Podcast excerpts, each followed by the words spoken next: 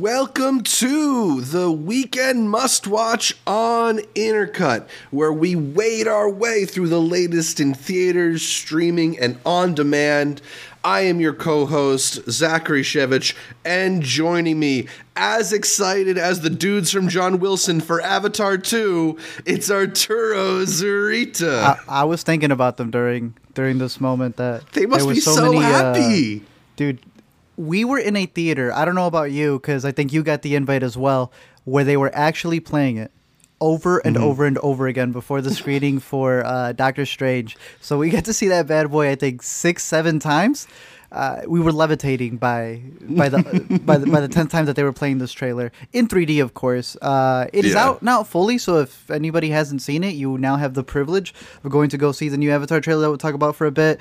Um, but yeah, 3D made its comeback this week, man. 3D IMAX was the place to be.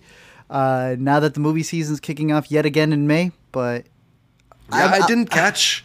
I didn't get to catch Doctor Strange in 3D too, but it, it felt like for a while people weren't talking about 3D. Maybe 3D's time had passed, but it, it, it's definitely That looking surcharge. for some kind of comeback. Yeah, The producers Gotta- want it. They gotta fund those Avatar sequels somehow. somehow, yeah. Uh, so yeah, uh, of course, big events in movie theaters to discuss. Uh, a whole bunch of stuff that we're going to discuss. It- it's a light week in terms of what we've been watching, but that doesn't mean that there's not interesting things to talk about. So let's start it off with what we're watching, and uh, I th- think there's no better way than exactly what what you started with, man. Avatar 2 on the big screen. What what an experience. I don't know if everybody got to have that experience. I mean, if you went to Doctor Strange and didn't show up late, you you probably had that experience, right?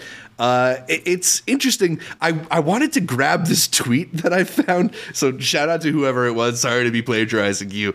Um, but it said that James Cameron missed the window for a sequel so hard that it's come around as full nostalgia. And it's so funny to see the way that this is movie that I think a lot of people have referred to as a joke mostly over the past 5 years or so mm-hmm. is now getting this like full-hearted embrace again. Everybody is ready to go back to Pandora man. I think he's a genius, dude. The first time he released this movie, you know, it was a post recession, was 2010. People were going crazy for just being in a theater. He was able to maximize IMAX tickets. He was able to maximize 3D tickets. He made sure all those screens. He was pulling that Disney game before Fox went to Disney. Uh, and then like he like timed it perfectly so that worldwide audiences not only had access to it, but like the way like this man looks at the dollar. He's looking at currency to see what he's gonna make the most back. I think you're right. I think he's looking at that Pixar deal. Seeing how they use nostalgia, and he's like, "All it takes is ten years. All right, I gotta wait for the technology anyway, right? Let nostalgia now be a new thing that could be added into uh, the box office numbers. Look, it's a simple trailer. In Yeah, 3D, it's really cool. I hope you get the chance to see it in 3D, Zach. Because they gave us the glasses, and then they're like, "All right, now it's time for Multiverse Madness. Take them, off and go put them back." I'm like, "Okay." Um, it's nice and short. I There's only one piece of dialogue. I saw some people being like, James Cameron invented the teaser trailer. Like, like calm down a little bit. It's, pre- it's pretty, it's pretty exciting, but it's not. It's not a reinvention of cinema as we know it yet. Invent the wheel, Zach. You just got to perfect it. Yeah, I mean, I don't know. I, I wasn't necessarily quite as hype as like a, a lot of people I've seen on on the trailer. Like, obviously, it's stunning, and I think, I, honestly, I think one of the great things going for it is the si- kind of like CGI mud of Marvel movies for the past twelve or so years, and just the the contrast between what you know you get CGI wise from most major blockbusters and what you're getting here is so different. The water, the water is the way of water, man. in the it's beautifully done. So you know, I'm curious to see what it will really feel like when we get to f- experience the full thing. But yeah, it's it's just a teaser. You know, I, I don't. It, it's exciting, but I'm not gonna I'm not gonna flip out over one line of dialogue. 3D looks great, and I'm very interested to see if he's got something else up his sleeve for the release. You know, I'm waiting to him. You know, he's got the technology that he says he's going to push, but when you look at the release schedule they had at CinemaCon, um, it was interesting to see the timeline between 2022 and 23, and they have Avatar smack dab in the middle. I don't know if that's them saying they're going to have a crazy rollout, or they're just like, yeah, the box office, hours. you, you from the end of this year until next year, hours. I'm excited to see what Jimmy's got up his sleeve. I, I, I don't doubt the man. He's the blockbuster king. Uh, the only real thing that came out in theaters was Doctor Strange 2. You know, everybody cleared a path for Disney, including movie theaters that were playing this thing like every 15 minutes or so. It's the biggest movie in the world. We are going to get into it fully in an after credits with some spoilers and stuff after we wrap our weekend must watch. So stay tuned on the channel here. Uh, but Art, I don't know if you want to just mention anything briefly before we keep going. Uh, it is good to see Marvel allow directors to be directors. Is what I keep saying for this one. It's not the first one. You know, a lot of people were like, "Oh, this is."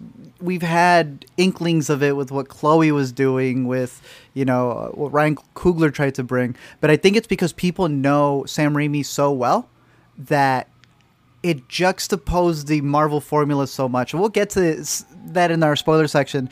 Um, but revisiting it and having seen it in 3D and in IMAX, uh, I could thumbs up on the IMAX. It is IMAX the entire way through. That was very nice to see, uh, and I think it really adds a lot to a lot of the images. We will be having a discussion on the CGI later, later as well, and I think this is one of those movies where because it is shot with the idea of 3D in mind already, you are watching a 2D version that is not the original intent, in my opinion. Doctor Strange, the first one, was also probably one of the best Marvel movies that was in 3D. Um, and I, I'd say that the 3D enhances it so much because there are shots that are in 2D that feel so wonky and out of place.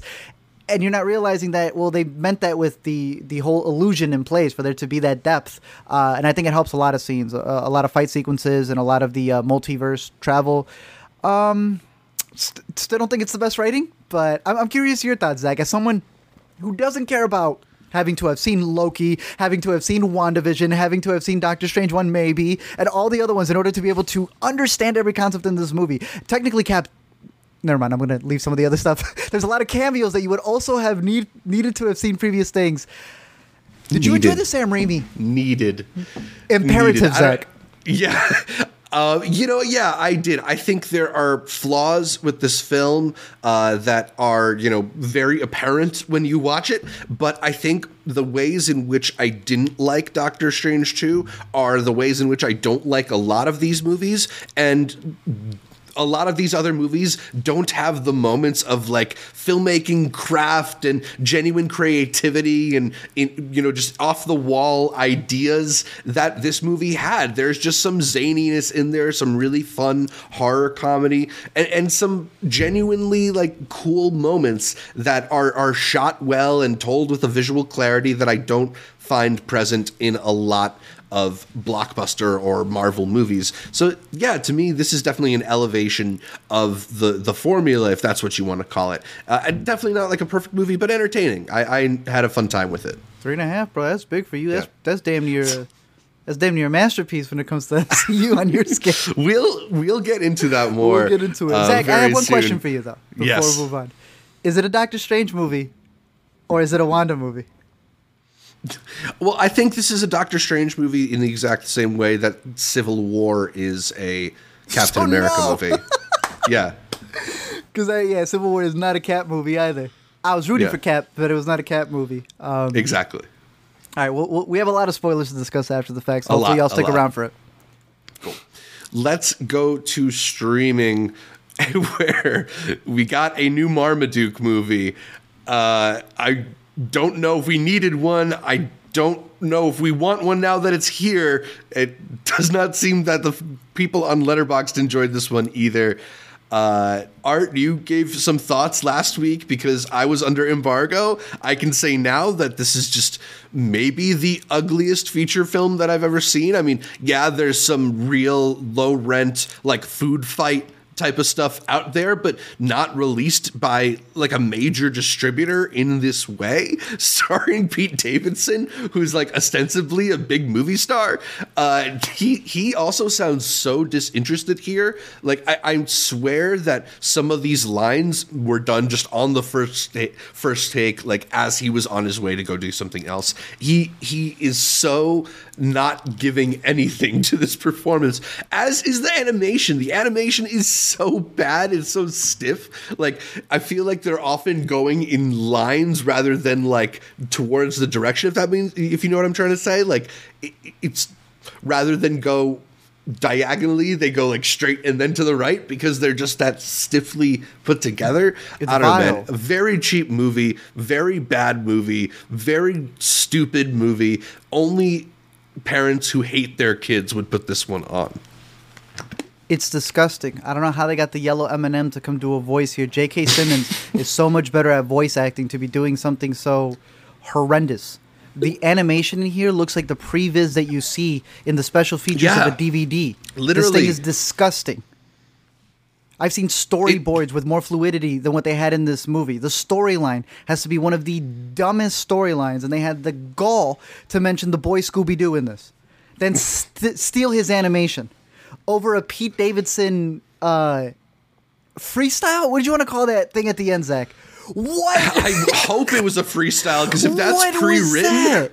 The literally the worst rap I've ever heard. It is so lazy. I'm I don't know, man. Th- This is just the bottom dollar version of entertainment.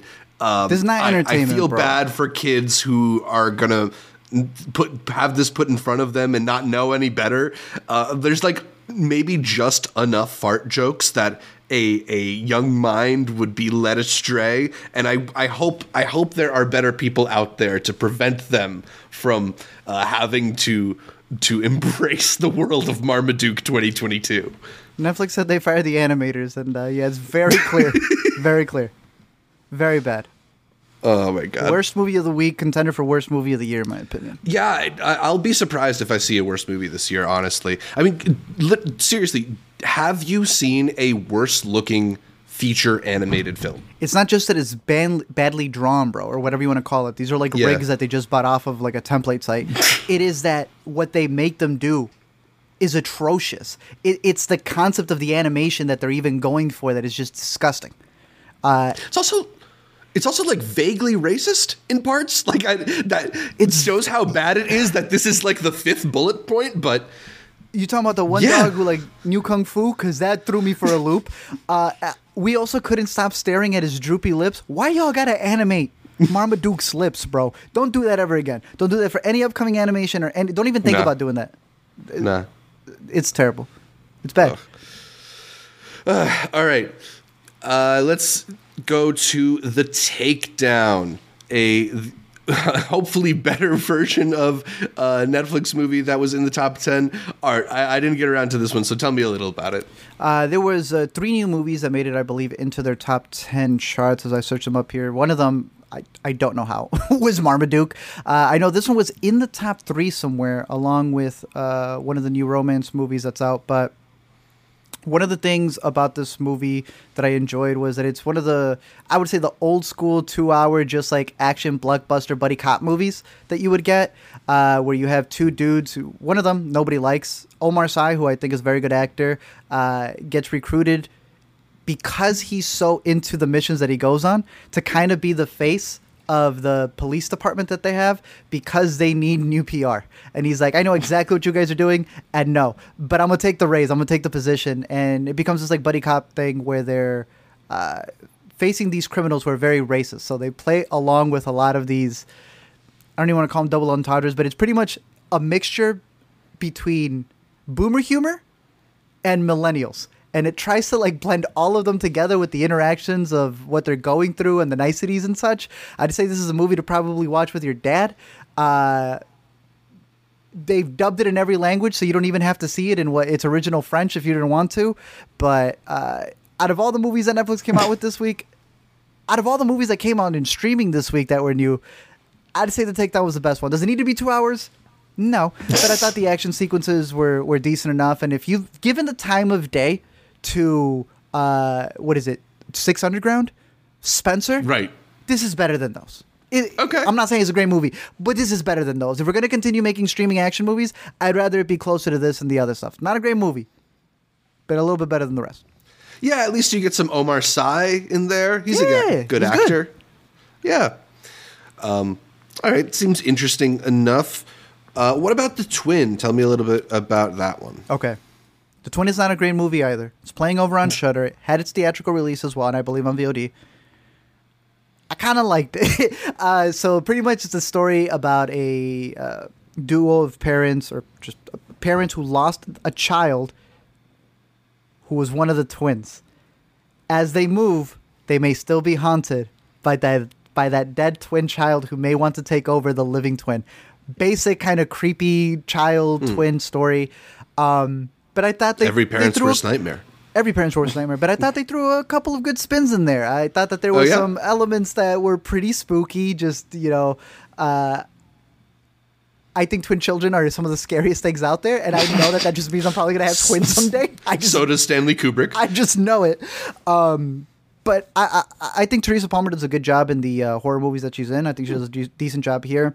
Uh, and while the per the the plot doesn't progress perfectly, I thought it was interesting where they took the story. Uh, so I would recommend it only because it's on streaming and on Shudder. That I would say give it a watch. Okay, yeah. I mean, if it's easy enough to watch, and particularly for the Shudder crowd, who kind of, if you, if you're a subscriber of Shudder, you know what what's out there, and sometimes you just need a little bit of like a little bit of innovation in the horror genre to get you somewhere fun. So. That, that sounds fun uh, enough. I mean, there's limited pickings outside of Doctor Strange right now. You gotta really gotta did. find what they offer you. Didn't you people Uh, aren't to be home either? That's crazy. exactly you gotta you kind of gotta look to the past maybe to some movies that uh, are already out or on their second round or whatever we we have talked about language lessons in the past which already did around in theaters and on VOD but it is available on HBO Max now which means that a whole bunch of people are finding it I see uh, my my likes on my letterboxd review going up, which is always a sign that it's on a new streaming service.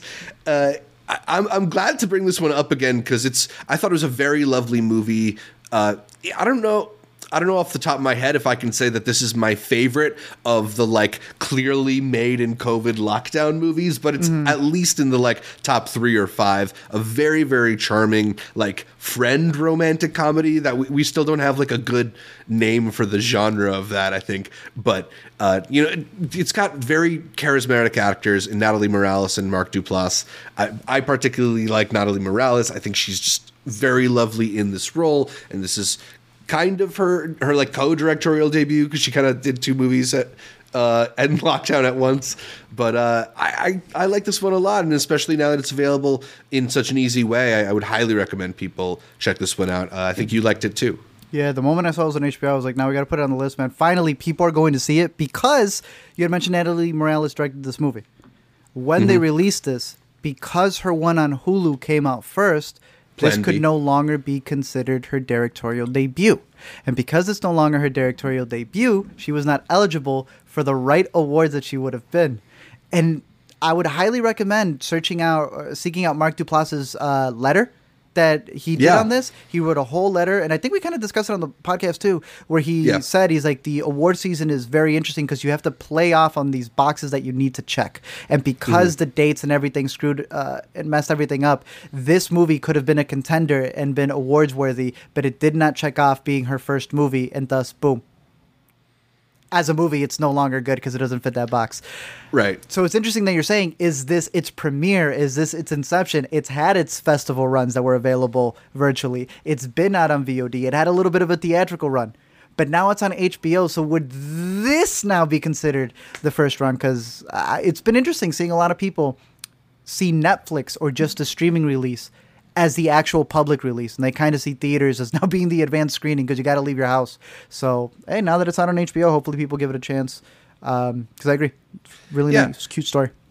Devesh in the live stream comments is asking, was Plan B anything? I think we talked about Plan B when it came out last year, and I think we both liked it. We thought it was charming. Um, I like language lessons a bit more. I think it's a little bit more, more unique, but Plan B, if it's kind of got that broad teen comedy feel, that's very satisfying and fun. It's a very easy watch. It's very raunchy, so I wouldn't necessarily recommend it for everybody, but I had a good time with Plan B as well.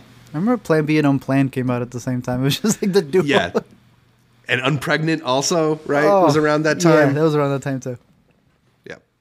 A lot of COVID babies. Uh, Before we get into TV, uh, do you want to take a moment and talk about the Kendrick Lamar release, the new When Kendrick video, Zach? the Heart Pot Part about Five, it, dude. Yes. Yeah.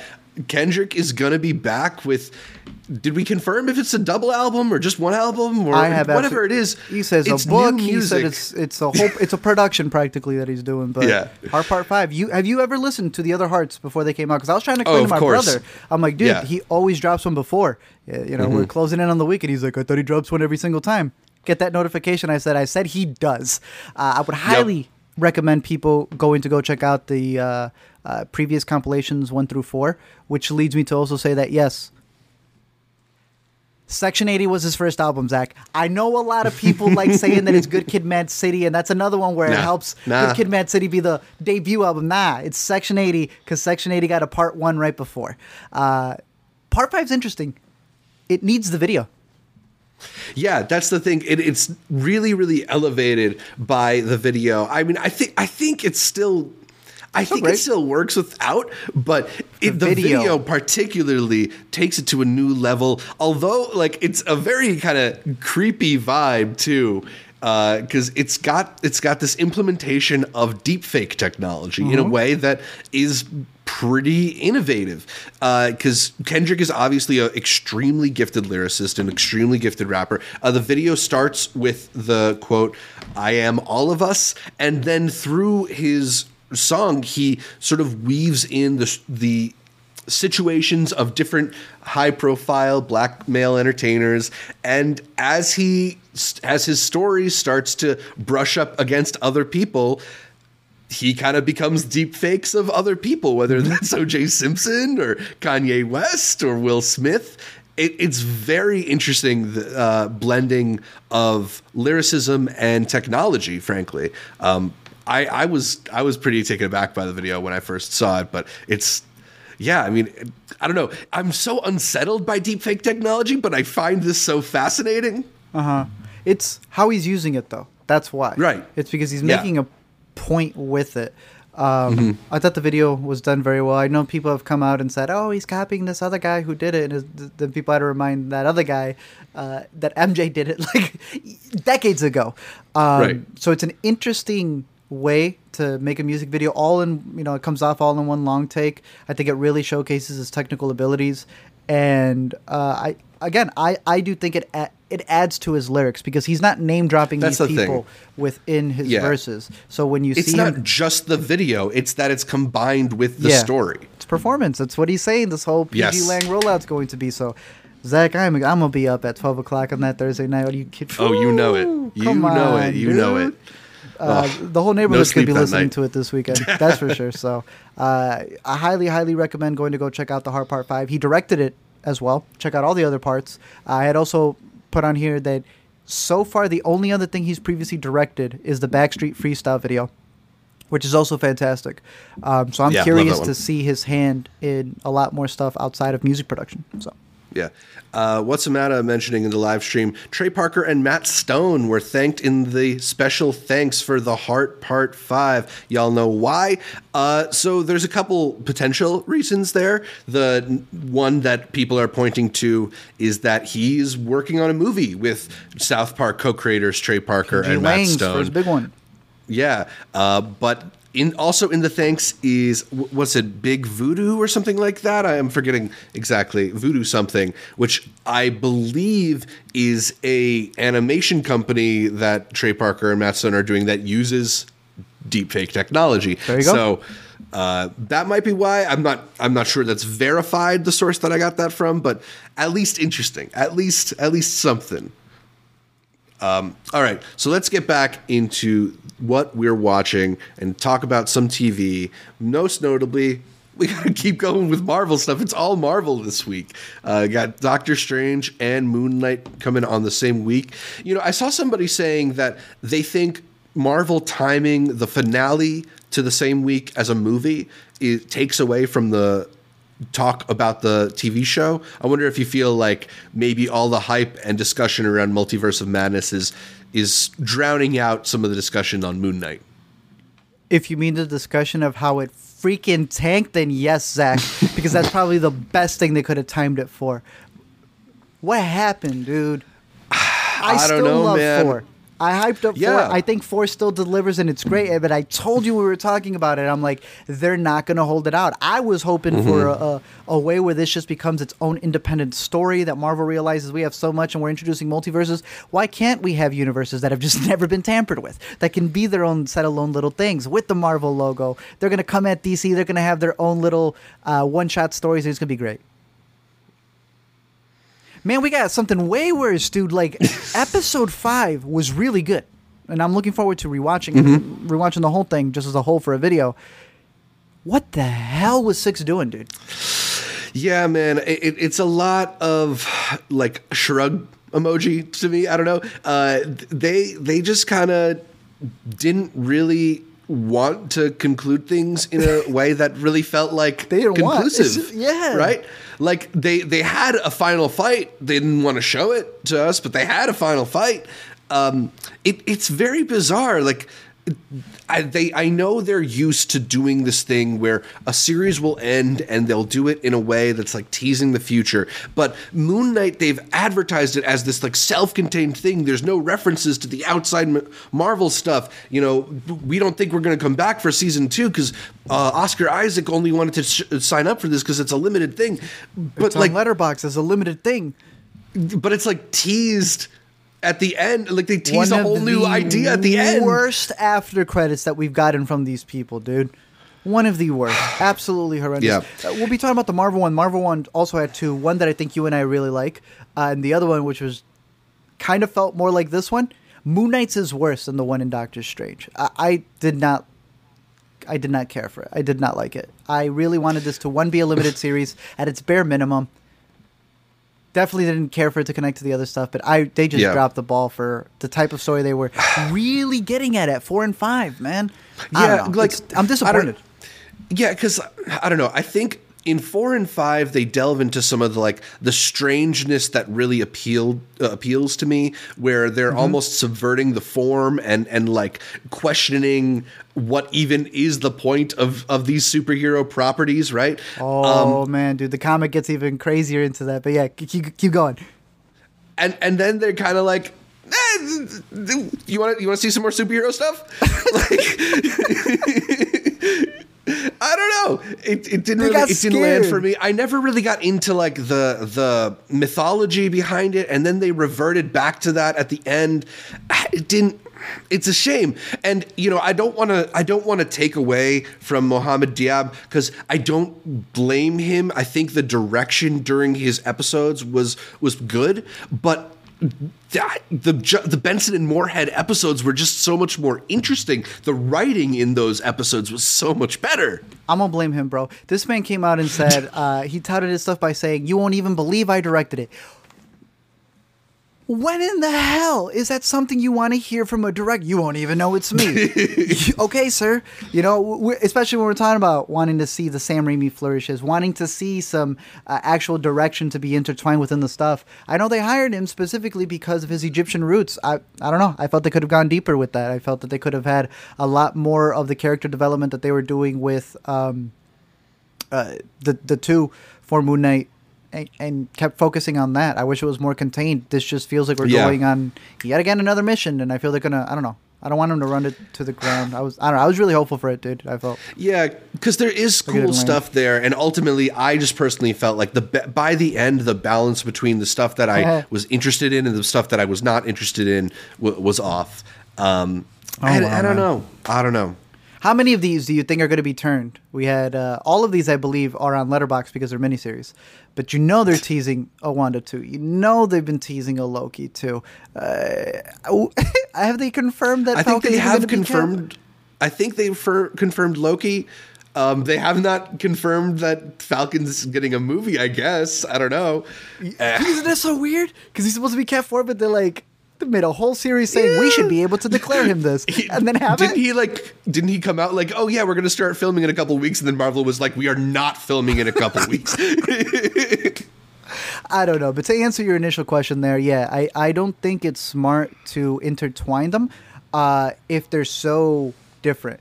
But maybe that's why it's beneficial for them because they knew this wasn't going to hit. I don't, I don't know. They knew it wasn't going to hit, Yeah. and they're like, all right, let's have people focus on this whole multiverse side. You have way two opposing things. I think if they interconnect, it's not a bad thing. Right. Um, because at this point it is an entire ecosystem. When we talk about spoilers, it, there's so many of these series are integral for you to understand what's happening in the movies. I, I don't I don't see it any other way. Yeah, yeah. And I don't know, man. It just like if it's not going to feel con- conclusive at the end of it, it's hard to like invest in a new one. You know. Yep. Anyway, uh, did you get around to the boy Mike Myers' return, the Pentaverate? So I saw four, and I felt like it just kept ending and was the same thing. And I go Yeah. online and I see you tweet that every single ending just feels like the same thing. So I guess Yeah. I don't have a conclusive review, Zach. Yeah, But with you, I think I do. Um, this is the new Netflix parody. What do you want to call this? He he is making fun of like everything in the real world that has to do with conspiracies. Yeah. It's like a, a conspiracy, secret society satire Yeah, of sorts. And they recognize the Illuminati and the Masons and everything, but they're they're like the the, the ones above that. You know, there's Yeah. uh, there's armor shields, then there's the armor piercing bullets, and then there's the armor non piercing shields. It just it's a Russian nesting doll of things. You get to the point though, where as much as I love him playing all these different characters, and he's in his bag, he is playing so many different characters, so many many. different characters. There's sometimes where you're like, you could have just let somebody else do that, bro. Like, yep. how many hours of makeup for this bit? He he must really love it. I appreciate his commitment always, but I wish it was written better. Some of these Yeah. jokes just feel like 2013 jokes. Some Thank of you, these yes. jokes feel like stuff that is meant for people who don't want to watch the show and be disproved about conspiracy theories. So you're making jokes for the crowd that you're making fun of. Yeah. No, that's Why? it's interesting because like I think the way having seen all six episodes, I think the way that the series ends, it's I I don't want to bash it too much because I think there's like a sweet intention behind a lot of what he's doing here, but I it doesn't land. It just doesn't ever really land. Even the ending feels a little bit like hypocritical given that like he he's so the focus of every moment of this show. Uh, he like like you said, he it's too it's so many characters, probably too many characters. I there are some characters he does that are just not really that memorable in the larger scheme. I almost wish he just chose four or five and and stuck to that. And and yes, four or five would be reducing it a lot.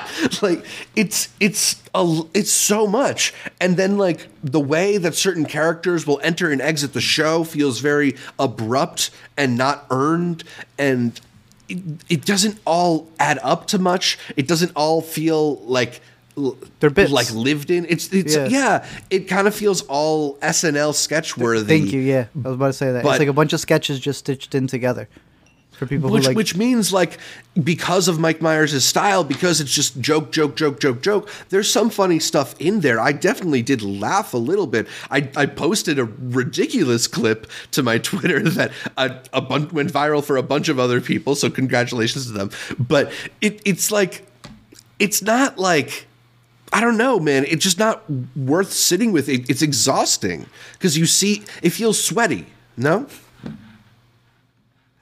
Yeah, I mean they're just running Keith through it all because he's supposed to be the new person who's getting inducted into the, the secret society, and he just has to deal with all of these different bozos Yeah.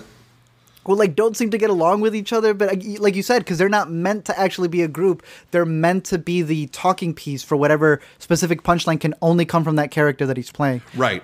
and it They're almost feels caricatures like are, yeah, are you reverse engineering the punchlines and then creating the character to be that? And it feels weird. I don't know.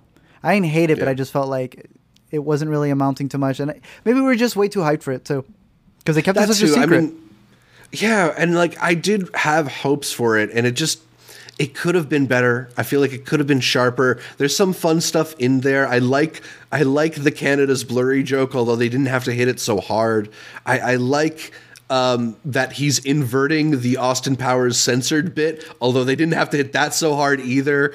Um, shout out to both Lydia West and Maria Menounos. Maria Menounos with some of the funniest bits in the film. Uh, show up early for Maria Menounos, I guess. It's it just doesn't really. It's not. There's not enough there there, un- unfortunately for me. Um, But I don't know. I don't know.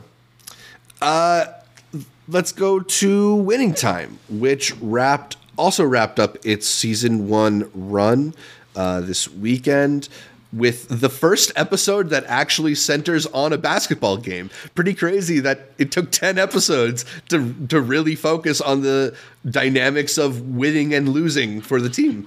Um, but that's kind of the show that this is. There's so much story here. There's so many characters. It's it's manic. It's all over the place stylistically and in terms of the types of stories it's trying to tell.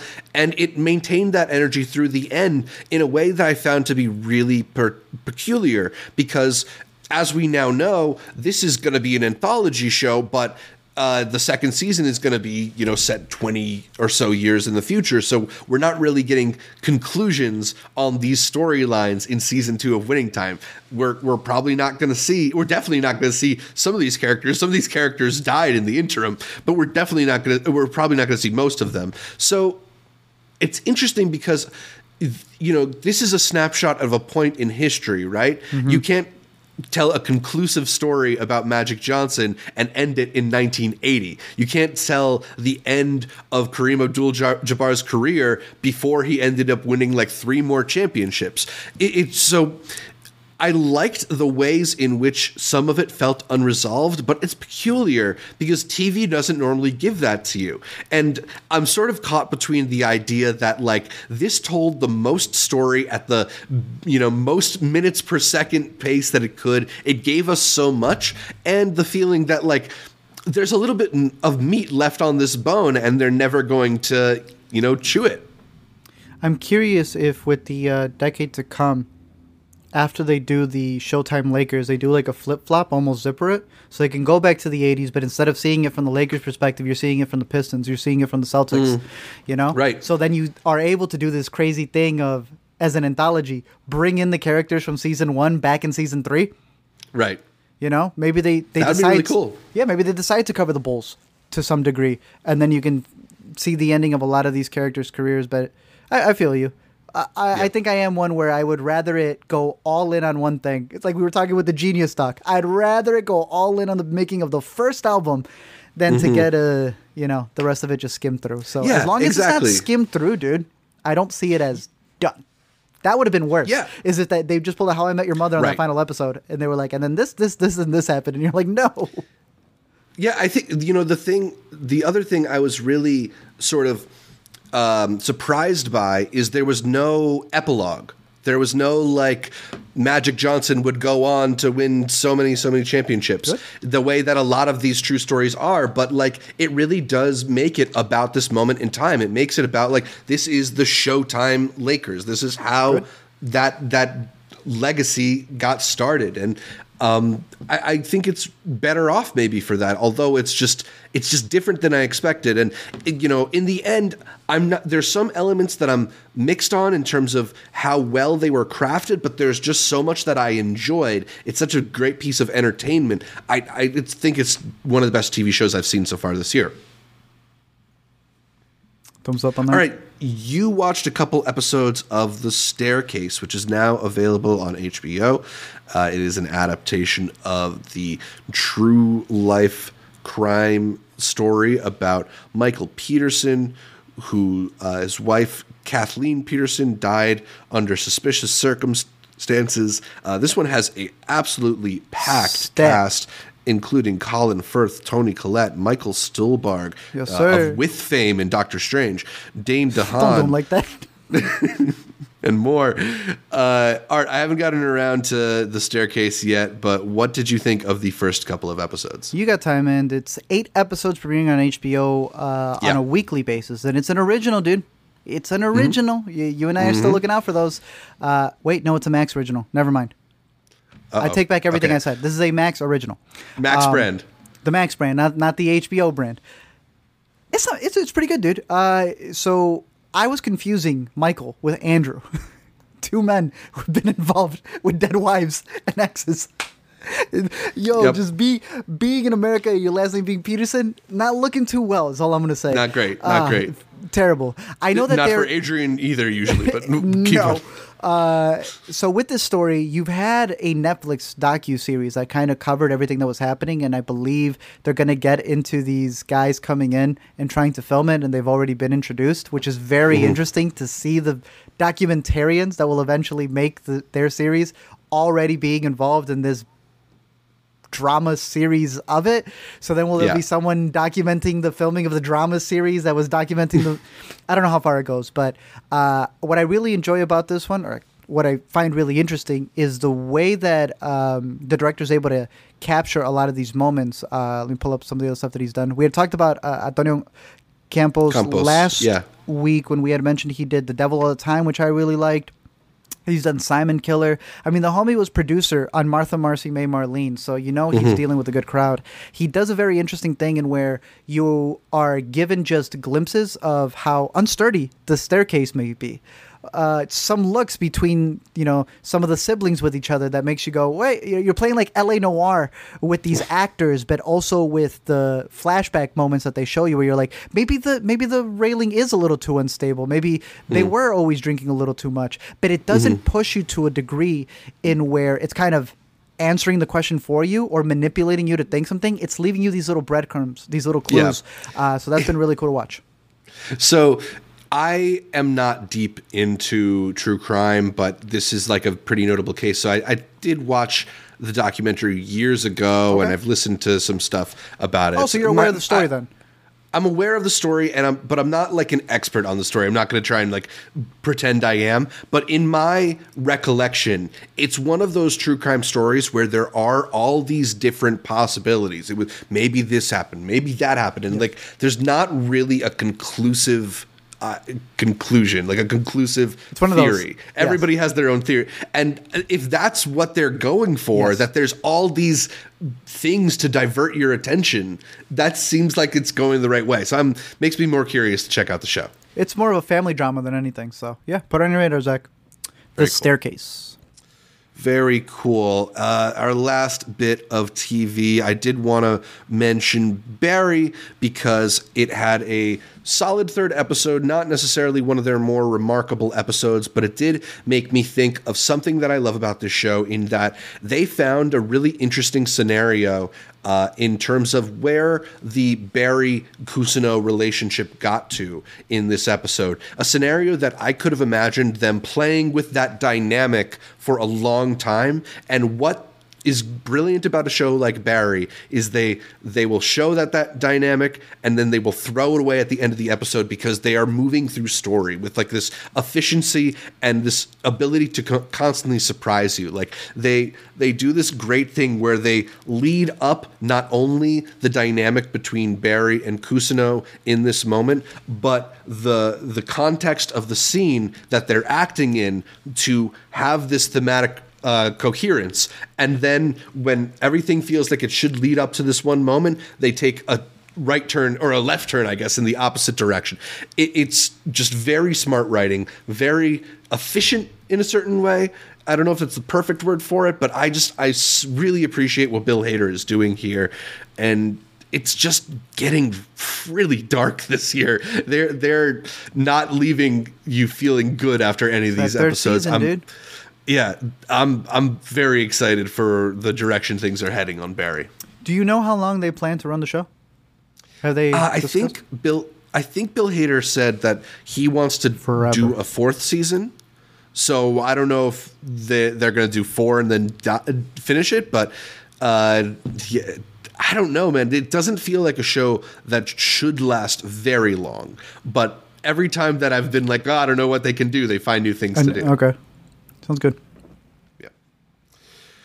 All right. So bef- that's it for what we've been watching. Let us know what you're watching. And before we get into the new to see, I want to take a second to thank uh, the Intercuties who support our show over on patreon.com slash intercutpod. They are Ashley, Elizabeth, Ewan, Garrett, Josh, Julietta, and Tim. We've also got our Academy members, Aidman, Connor, Pete, Tushar, and Sean. And of course, the producer known only as Awkward. Thanks again for the support and a reminder that you too can become a member of the Intercutie Plus team at patreon.com slash intercutpod, where you can sign up for patron benefits like early access to Intercut episode outlines, access to the private Discord channels, or an invitation to our monthly patron Google meetings. Art, we're doing our monthly Google meeting today. What is on the agenda? Uh, probably a lot of Marvel talk. Uh, it's a perfect mix of people going, "Yes, this is what I wanted." No, this is what I wanted, and then other people going, "They're on number what?" but then we're also gonna be playing some movie trivia. I have a bunch of movie trivia cards over here in the back. Uh, Oh, cool. Big movie quiz, and then going That through action, Oscar movies. So even if you're not a big Marvel fan, we'll still be discussing a bunch of other stuff. All right. Looking forward to wiping the floor with some Intercuties later. Yeah, because he don't he doesn't know the Oscars trivia. questions. So you're gonna be facing Zach. Zach's not off the hook. He's not keeping score. He's gonna have to Exactly, keep, he's man. gonna have to keep to his score. So I'm a contestant. All right, we will get into that in a bit, but yeah, thanks again to those intercut patrons, and shout out to those of you who did leave or do leave reviews and stuff like that because we really love when you leave us a five star review over on his eye, Apple his eye healed after you all left that five star review. I told I you what know, the it's- doctor ordered.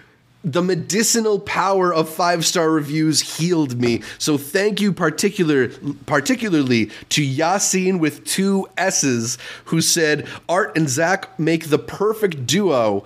Quote, one of my favorite podcasts to listen to, so I f- had to finally leave a review and give them their well deserved five stars. Yeah, look, I know some of you out there have been listening to us and supporting us, and I really do appreciate it. But like, the job's not done until we get that five star review on Apple You gotta iTunes. earn so it, please, Zach. You gotta earn it. please, it. I, I, said I, am sick and I need us, but the there was healing something. power. You need to you need to hurt the other eye. You need to hurt the left eye this time. All right, let us get into the new to see where we talk about what is coming out, starting with Candy, the event, five night event over on Hulu. A very intriguing release strategy here in that they're doing five episodes in five consecutive nights. So the debut is tonight I love it. tonight May 9th and the finale is Friday May 5th May 13th. Yes, Uh, sir. they, they sent us some screeners, but I don't know if you've had a chance to get to any of them. I haven't had to yet. You're starring Jessica Biel. Yeah. Then I saw a couple. Uh, Candy is really good. I love her performance in it. I love the way that it's shot. I love the way that it's edited. It is one of those, you know, crime thriller procedural stuff yet again because it is Yeah. a true story. But I am I am very excited to see these in full quality first and foremost because I thought mm-hmm. that a lot of these compositions are fantastic. But I'm very curious to see the reception on a night to night basis when people don't have to wait the whole week and you get to see how a discussion just goes uh, from day to day because Yeah. this is another one where it's at first leaving it to the audience to try to put the pieces together on who murdered who. So Zach, get on it, man. I- I'm just glad that we have all the episodes, uh, so that I know what's gonna happen on the next one. Right. But I, uh, like a lot of these, I've been waiting to just see them in full quality, um, because just they're shot beautifully, dude. Candy, put that one on your radar. Yeah, I'm, I'm really interested to see uh, how this goes in terms of building audience uh, interest and whether or not like this gains momentum throughout the week. Because we've seen that like the the you know uh, not binge release strategy does benefit things in terms of their uh, how much people continue to discuss them. But this is like somewhere between a weekly release and a binge release. Like this is almost like a binge release, but not quite yeah. there. So we've had on, you know, we know the part A, part B. Those are usually, you know, more extended. What did Ozark do? It was just like two months in between their Yeah. part A, part B. We just talked about Bang Bang Baby from last week that released six on Prime this month. And then in four weeks, they're going to release the other half. It's like, it's this really interesting model. Uh, let's not forget Netflix with the horror movies from last year for Fear Street, where they released those Right. on a weekly basis as well. I like this. I like it being a nightly thing, dude. I don't know. Everybody's trying to crack the audience code. yeah, just spread it out a little bit. It's pretty cool. yeah. We'll see. Pretty cool. We will see. Jessica Biel is like one of your secret girls, isn't she? You, you really like what was that servant? It ain't a secret, but yeah, one hundred percent, bro. over on Netflix on May 11th, we're getting 42 Days It's the of sinner, by Darkness. the way. I just Oh, the realized. sinner, Yeah, I was like the sinner. The sinner. The sinner. Right, right, right. My bad.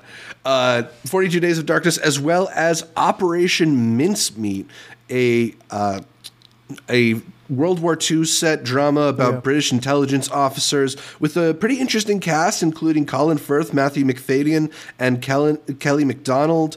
Um, this one did seem pretty interesting. We, they sent us the screener, but I, I just haven't had a chance to get around to it. But like, this is one of those ones that m- maybe I'll go watch with my dad because he's going to really enjoy. You know, the spycraft and the sub- subversion of, of intelligence powers. I don't know. It seems, There was a seems Munich cool. one from last mm, February as well. Yeah, it has the yeah. we- you know it has the week in theaters, and then it goes directly to the SVOD on Netflix. So these Exactly. uh, British wartime dramas, they've found their their little tunnel here. So look out for it. Uh, also on May 11th on Netflix, Our Father. This is a documentary about uh, a doctor who inseminated a lot of his patients with his own sperm. Uh, it- it's you know this is a story we've seen in the news, unfortunately. Uh, more than once, but uh, apparently this is about the most notorious offender of that. Uh, I, I got a chance to catch the documentary, and you know it's an obviously captivating story. Uh, I, I think I just am a little bit mixed on the use of this style of recreations in documentaries. It always just makes it feel a, a little bit like it's it's trying too hard to tell you how to feel in certain moments and how certain moments went down. Uh, it, it just like I I see the artifice of it. Um, Okay. And it, t- it pulls me out of what would otherwise be really emotional material because I feel I feel the recreation of it. Um, but the the story itself is obviously gripping. I thought this was about the other guy. It turns out it's about another guy. So that's pretty messed up, dude. Yep, yep. Hate to see it. What? Um, then, then on May 12th, we have the start of a couple different film festivals, including the EarthX Film Festival, uh, festival about technology and the future and nature and all sorts of interesting things. They have a pretty cool lineup worth checking out. Uh, that festival runs from May 12th through May 15th. Also, starting on May 12th at the Film Lincoln Center here in New York is the New York African Film Festival. Uh, this one is running through May 17th, featuring a bunch of different films from Africa, uh, interesting art films. So I would highly check it out. I'd recommend checking it out. Anytime Lincoln Center puts together programming like that, it tends to be good. Uh, May 13th, the Bl- Bling Empire returns for season two. A lot of people seem to like that reality show over on Netflix. That That's what Netflix is good for nowadays, or Cool. tacky reality shows. Uh, but also, Apple TV Plus is back in their bag with The Essex Serpent, a miniseries starring Tom Hiddleston and Claire Danes. Uh, very interesting looking show. Uh, I don't know if you've had a chance to check out any of it yet. This is one of those f- shows that I had on my radar, but it's just kind of gone uh, by. It, it's you know gotten underneath uh, or lower on the priority list because there's just all these other things I'm trying to keep dude, up yeah. with. I, I'm, I'm an episode behind on Better Call Saul now. I got to go watch that like as soon as we're done today. I had to multitask. But yeah, I, I got to catch the trailer to this one. Um, and Uh, Yeah. it looks interesting. Very like. It looks interesting. I'll just leave it at that. We'll see. I, I worry it may be a little too melodramatic, but I have to catch it. You know, that's what the series is for. Hopefully, it builds up. In theaters on May 13th, Firestarter. It's also going to be available on Peacock. Crazy. This is the new Stephen King adaptation from Blumhouse. You got Zac Efron in the cast, as well as Kurtwood Smith, Sydney Lemmon, and uh, a newcomer, I think, Ryan Kira Armstrong. You know, you'd think like a big ho- Blumhouse horror movie starring Zac Efron might be getting some kind of push, but I've barely seen any promotion for this movie. Uh, yeah, it's been pretty bad. They do have the original that's on Peacock right now. So if you wanted to see Drew Barrymore's take on this as a little girl, you can go catch that one. Um, I'm gonna try to catch it in theaters, man, but it I, I'm very curious to see what Universal's to be doing. This is one of their biggest releases of this month, and yeah, it's going straight to Peacock. Yeah, that's the thing is like there's not a whole lot that I can use my AMC A list on right now, so I might just do Firestarter be- because. What do you mean? I, Doctor so I don't Strange feel like 2D, I'm Doctor Strange 3D, Doctor Strange Right. Dolby, Doctor Strange Dolby. IMAX. I mean, yeah. yeah. For maybe there's a 4DX out there somewhere I can do. I don't never know. know. Uh, then going to a film that we talked about after Sundance uh, that I think first premiered over in Venice in 2021 is happening. The really uh, riveting French drama about a student who gets an unwanted pregnancy in France in the 1960s, where abortion is still illegal. Uh, this movie became the movie that every film critic decided to recommend after the news of Roe v. Wade dropped, uh, which I don't know, man, just depressing, and I don't really want to get into it now. But uh, yeah, maybe maybe if you need your mind changed on some stuff, you should watch this movie, uh, and maybe if you just want to want to despair about the state of the world, you can watch this movie too. Fascinatingly filmed, and I thought beautifully acted. Uh, not sure how to pronounce the actress, the lead actress's name, but she's so so good here. Good film. Yeah. Il Buco is also out in theaters in New York. I've seen a lot of people talking about this one because it uh, did the festival circuit, although I haven't had a chance to catch it, so I'm curious about that one. Uh, the Innocents is the new IFC Midnight movie that's going to be in theaters, digital, and VOD. There's also uh, The Lincoln Lawyer hitting Netflix. This is a series. It's not the Matthew McConaughey movie, uh, but it's based on the same property. I don't know if you got a chance to catch any of this. They sent us some screeners. I, I put on the pilot, and like it seems competent enough. It's just kind of that style of procedural TV uh, stuff that reminds me of like stuff like Burn Notice or or Suits that I just never really got into. Even though I know a lot of people who love those shows. Like it's I'm not trying to say it as like a disparaging thing. There's just like a tone and a and a like case of the week type of vibe that is not the type of TV that I typically get into. Netflix. It's Netflix's USA original, practically. Is what you're saying. Yeah, exactly. I, I didn't get to catch that one. I caught uh, Time Traveler's Wife, which I think we'll be able to say something Ooh. about eventually. Ooh, Big Time ooh. Traveler's Wife fan, bro. Big. All right. All About right. time they got a show. Also in theaters, Lux Aeterna, the Gaspar Noé film, which uh, is finally getting a stateside release, even though been it's from a few years ago. Uh, yeah, it was in New York last weekend. I think it's in LA this weekend as it continues to expand Next week we'll the let you know when it's in New York, and then we'll let you, Yep. or L.A. or Yep. Vegas, Austin. Yep. Yep. we'll yep. just mention Lux Aeterna until the end of the year. Yep. Uh, then there's also Mau hitting theaters. I thought this one was already out, but I keep getting new emails about it, so I guess not.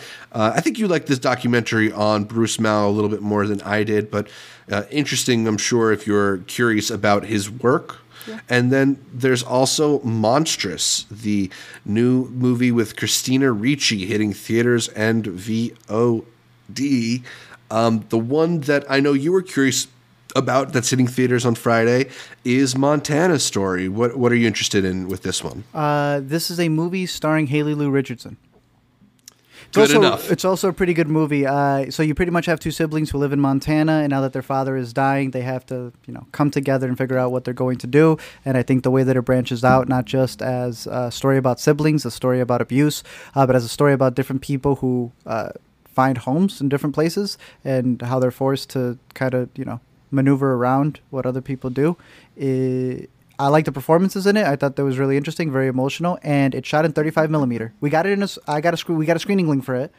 Looks Yeah. beautiful. Shot in Montana, but damn, I kind of want to catch this on the big screen. It may be a little too slow for some people, but it gets a thumbs up from me. I thought, you know, the climax. It's a very simple movie, but the the emotional climax between the siblings, uh, along with the cinematography, was uh, was very well made. Very good have sound to design check as if I well. got that. Might have to check if It I get that expires, in I think, my, tonight, Zach. A-list. So make sure you get that. Oh, okay. Shoot. Okay, I'm gonna get on that. Um, also out in theaters this week for weekend. movies, then. Not something that you're gonna be able to use your AMC A list on. I'm pretty sure.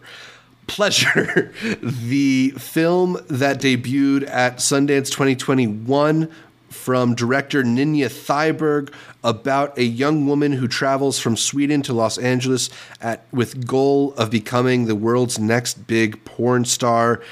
I really was into this one when we caught it a couple of uh, or yeah a year and a bit ago now i guess i thought there's just a really interesting vibe to this film in the way that it's like shows the uh, the commitment and the sacrifice required for this particular dream. I think I called it like the whiplash for the porn industry when we saw it.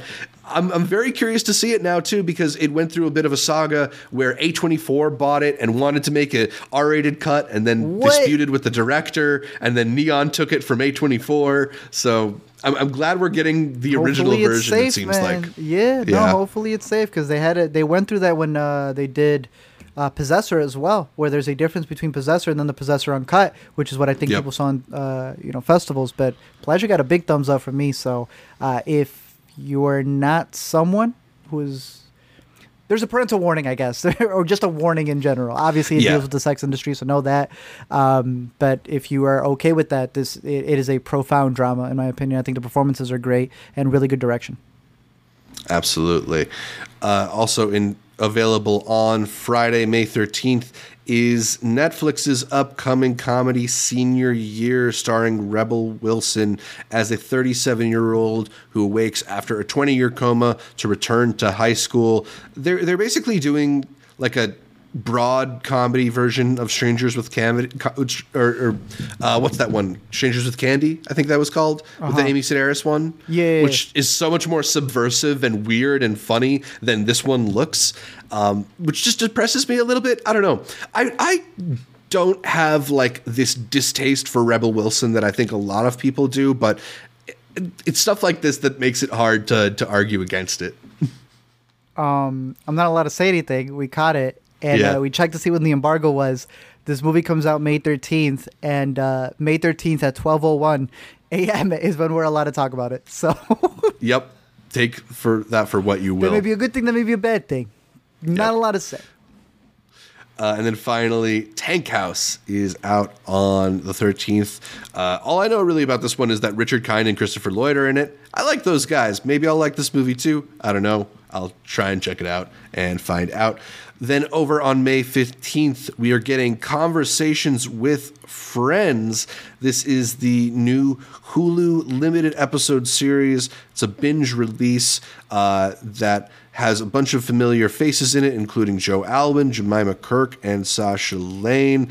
I know they got that new Phoebe Bridgers song attached to it. it. Is this the? I think this one is like from the same writer as Normal People, or the book as Normal People. I, I don't really know. Maybe somebody can correct me, but there, there's some like Normal People vibes going on here. Sally Rooney, is that it? Yeah, from the writer of the book of Normal People.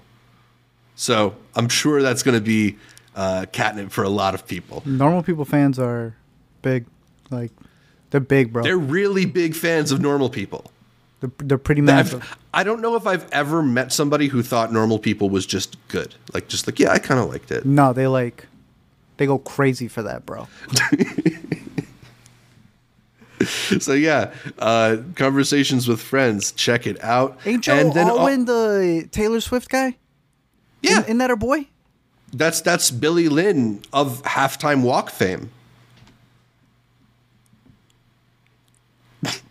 Oh yeah, it is. Ew. All right. Well, that's a twofer for you then. You're gonna have the Swifties and you're gonna have the normal normal people fans in there. I'm sure there's not much overlap between the, the two fan bases. Uh, also on the 15th, Fangoria is doing their 2022 Chainsaw Awards. I didn't really know about this, but I, I dig Fangoria and I dig Shudder, so maybe I'll have to check this out. Uh, we, we got our own awards coming out this week too, so big week for for 2022 awards, I guess. Sounds good. All right, uh, but let's get into our picks for the week and give some recommendations for the people at home. Art, what are your picks this week? Uh, some of the stuff that I'm excited for, The Sadness is coming out on Shudder, which was a movie that played at Chicago Fest last year, and it, I, I believe it's a Korean zombie flick, and it looks crazy. Uh, they were like checking IDs for that one as well because it's supposed to be like so brutal. got that one on my radar. Uh, but then Jazz Fest is also coming out in theaters. I was, you know, I came out of theater and I saw a bunch of posters for it. It got picked up by some pretty big producers, which I did not realize. Hopefully, I'm able to pull it up over here. Fred Marshall is a director on it. Wow, Frank Marshall. Sheesh, that's a pretty big director. If y'all don't know. Um, but they got some big producers to come along with this as well. So I'm very curious to see how they're going to uh, release this. If it's just going to be in theaters, but we caught this one at South by. It goes over the New Orleans Jazz Fest, and when they get to the food, bro, you can just Cool. smell it. Uh, and then some of the other movies that are coming out on the count of three. It's also Ah, getting yeah, a vir- I forgot to add this. it's getting a virtual release, so if that is not on your radar, this is a movie that, just like Pleasure, which is also another recommendation that I have, on the count of three premiered at the 2021 Sundance Film Festival, and finally, after his insanely great special and killing it uh, on SNL, um, he's able to have his own release for a movie that didn't even have a poster for the longest time. So shout out to Yeah, Jerrod. man. Uh, it's really good. Check the that directorial debut. Uh, and Christopher And Chris Abbott, is so good in it. We haven't so seen good. Christopher Sundance Abbott in a minute, so yeah, I'm just excited that he's Yeah. back. So on the count of three, pleasure. Got to give the bigs up to Montana's story. If you you vibe with the trailer, try to catch it in the theater because it's beautifully shot. I don't know if there's Mm-hmm. 35 millimeter screens of it out there, but that's pretty good. Um, and then I got respect on Prime. Uh, now that it's out, and it's not. That's it's the not. Jennifer Hudson, The Jennifer Aretha Hudson one. Franklin one. Yeah, like it's not great. Yeah. It's too long and feels like it still doesn't cover a lot, but it's on Prime now. So just letting people know because that was that was one of the contenders that it barely got its release, like l- barely got its like Yeah. VOD release. So there is that. Um, and then buy y'all tickets for men. And if you I'm- work for I'm A24 in New York, get Zach a screening because he has not been allowed to see it. Come on. right? We need Let to talk see about men. men. Come on. Let him see all the I men wanna he wants I just want to go see men. Yeah. Why are they taking men away from me? It's crazy, Uh, Zach. So yeah, re- but respect. Uh, I feel like those types of music biopics, like sometimes they're bad, but sometimes they're like a pretty solid, like entertaining, She's low good. stakes She's watch. talented, man. Yeah. Yeah, because of her. Like I, I would say, she was better than some of the actresses that were nominated last year. I can tell you that much. All right, very cool. Uh, I dig those picks. My picks are uh, Winning Time. Now that it's finished its run, if you are into that binge release format, you got them all there. Like it is just a very entertaining show. I really like the the maximalist approach to story and style uh, here, and yeah, I I just want to keep recommending it. I'm also going to keep recommending Barry because it's just the show that I week to week am enjoying the most right now. And I, i've went back and rewatched the first two seasons uh, in the last week because i'm just so hyped on it right now. It's, it's very well done. It's very very good stuff. Uh, but pleasure is probably the movie that i'm i'm most looking forward to watching or rewatching this week because it's been a little while and I just, I just remember really liking it out of sundance last year. I also really liked on the count of three so i guess i got to put that in my my picks too but i'm glad you had i'm glad that you had it for me um, lots of good stuff, lots of stuff to watch there. But I think that's about all for uh, this week's installment of the Weekend Must Watch. We will be back in like 15 minutes to go deep on Doctor Strange and the Multiverse of Madness. Uh, but until then, you can follow me on Twitter, Instagram, or Letterboxd at Zshevich, Z S H E V I C H. And check me out on YouTube at youtube.com slash multiplex show art. Where can people find more from you? you can find me at Elemy Explain on Twitter, YouTube, Letterboxd, or for the next couple of days, going back to watch Doctor Strange just so I can see that IMAX special clip of Top Gun. Zach, please tell me you've bought your IMAX tickets to Top Gun, bro. I did. I am ready. I'm hyped. I, I could not be more hyped, man. That that looks so It's good on the big screen. Like, ah, I'm. It's good. Here's my theory. I, I was saving this because I didn't want to tell you before. I I think that this is going to be one of like the ten highest grossing movies of all time by the time that it's done. I think people are are going to go wild for this thing in theaters. I think it's hit the right time of nostalgia where the group who were young when the original came out are all old enough to have kids to want to bring to this too and that there is a group of people who just want to see a big crazy blockbuster that used real fighter jets for these scenes. I, I think word of mouth is going to be nuts on it and I think it's going to make all the money in the world. Well, let me start that now because that special screening little clip that they show you before Doctor Strange, Buy your IMAX tickets. Buy them fast. Don't let that I'm go to waste. I'm hype.